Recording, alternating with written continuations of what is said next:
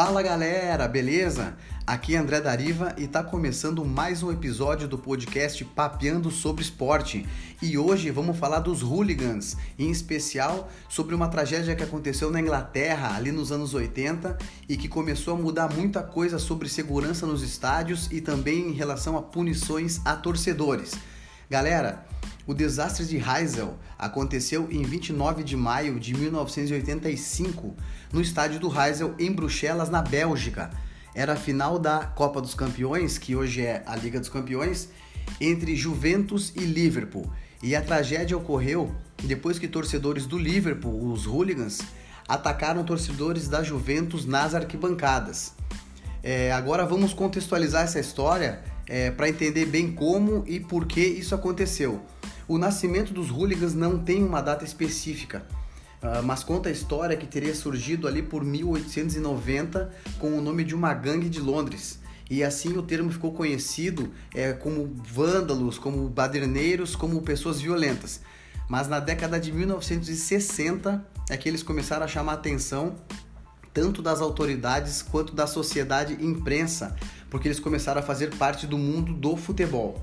Pessoal, no ano de 75 na Inglaterra já ocorriam bastante problemas por causa dos hooligans, com muita pancadaria dentro e fora dos estádios. E eles estavam se espalhando pela Europa e o pior evento deles nesse ano foi na final da Copa dos Campeões em Paris, entre o Leeds da Inglaterra e o Bayern de Munique. A torcida do Leeds arrumou uma grande confusão dentro do estádio e depois do jogo teve muita pancadaria e quebra-quebra nas ruas de Paris. Resultado disso, é, o Leeds foi banido de competições europeias por cinco anos. E assim a gente entra na década de 80, onde o chamado hooliganismo era o inimigo número um do Estado da Inglaterra e da Europa.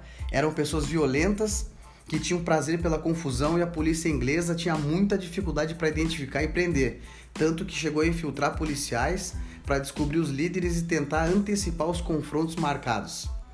Galera, olha bem isso aqui. O principal objetivo dos hooligans era nos jogos fora de casa invadir o setor da torcida do time da casa e tomar o local que ficava atrás do gol. Porque isso era um sinônimo de vitória. Para eles era um símbolo de que conquistaram o território inimigo, digamos assim. Então, em quase todos os jogos tinha muita violência nas arquibancadas. É bom falar que nesse período a Inglaterra estava fervendo, os hooligans cada vez mais fortes e violentos, principalmente quando tinha jogos de futebol.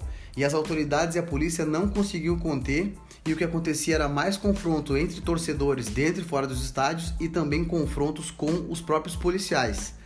Pois bem, pessoal, chegamos ao ano de 85, o ano dessa tragédia.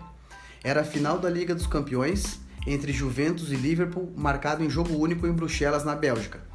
E o erro disseram que já começou aí, porque os representantes dos dois clubes disseram que o estádio de Heysel não tinha condições de receber um jogo daquele tamanho. Porque apesar de ser um estádio grande, com capacidade para 60 mil pessoas, havia sido construído nos anos 20 e estava com a estrutura em péssimas condições. Tanto que há relatos de centenas de torcedores que abriram buracos no concreto e entraram sem ingresso no estádio. No dia do jogo, as torcidas estavam se provocando bastante nas ruas e dentro do estádio. Antes do jogo começar, os hooligans, torcedores do Liverpool, estavam separados apenas por uma grade e alguns policiais de uma área que seria destinada a espectadores neutros, a torcida neutra, mas que no fim foi ocupada por torcedores da Juventus, porque eles não tinham mais ingresso para o setor da Juventus e a torcida da Juventus acabou é, comprando para esse setor que seria neutro. Galera, nesse momento começou a se desenhar a tragédia, porque muita gente entrou sem permissão no estádio e a torcida do Liverpool começou a tentar invadir os, esse setor da Juventus. Daí, quando os hooligans realmente entraram na área dos torcedores italianos, começou a correria para escapar da violência, porque obviamente eles não entraram nesse setor só para é, poder ver o jogo, eles entraram para procurar confronto, procurar bater nos torcedores da Juventus. Os ingleses estavam com pedras que foram quebradas do próprio estádio e barras de ferro indo para cima dos torcedores da Juve. Então os torcedores italianos começaram a se esmagar, se asfixiar e pressionaram um muro que acabou cedendo com dezenas de torcedores caindo. Foram 39 mortos, a maioria sendo esmagados e centenas de feridos. Essa tragédia foi transmitida ao vivo para cerca de 400 milhões de pessoas no mundo inteiro. E mais um detalhe meio assustador, digamos assim, que mesmo com tudo isso, a partida foi realizada. E os jogadores juram de pé junto até hoje que não sabiam da gravidade e que foram pressionados para jogar. Pessoal, como foi falado antes, nesse ponto da violência, a Inglaterra estava no limite e isso foi a gota d'água. Os clubes ingleses foram banidos de competições europeias por cinco anos, todos os clubes, e o Liverpool por seis. Haviam dito antes do jogo que seria a última partida antes de uma reforma no estádio, e de fato foi feita tal reforma. Depois, e foram realizadas inúmeras inovações, como cadeiras para que os torcedores permanecessem sentados, é, melhoria de acesso ao estádio, permitindo uma evacuação rápida em caso de necessidade e outras mais. E grande parte dessas medidas de segurança, que a gente vê até hoje nos estádios, foram oriundas dessa tragédia. Mas, como é que é? O que, o que é ruim ainda pode piorar.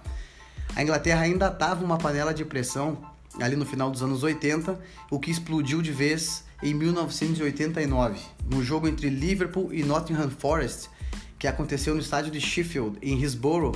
Houve uma superlotação no estádio e torcedores foram imprensados contra as grades. Essas grades eram muito reforçadas para evitar justamente as invasões de campo pelos hooligans. Resultado dessa tragédia: 96 torcedores do Liverpool mortos esmagados e pisoteados. Dessa vez, os hooligans não foram responsabilizados, mas sim a organização do jogo e as autoridades de segurança. Depois disso, mais mudanças de seguranças foram feitas e muitas que temos ainda na atualidade. Hoje, os hooligans estão sob controle na Inglaterra, que tem punições severas contra torcedores que brigam dentro ou fora do estádio. Eles ainda causam confusões geralmente na segunda divisão da Inglaterra e também em jogos fora da Inglaterra, como Liga dos Campeões, Eurocopa. Eles tentam se espalhar pela Europa para arrumar confusão e brigas. Por hoje é isso, galera. Espero que vocês tenham curtido essa história aí. Uma boa semana para vocês e até a próxima. Valeu!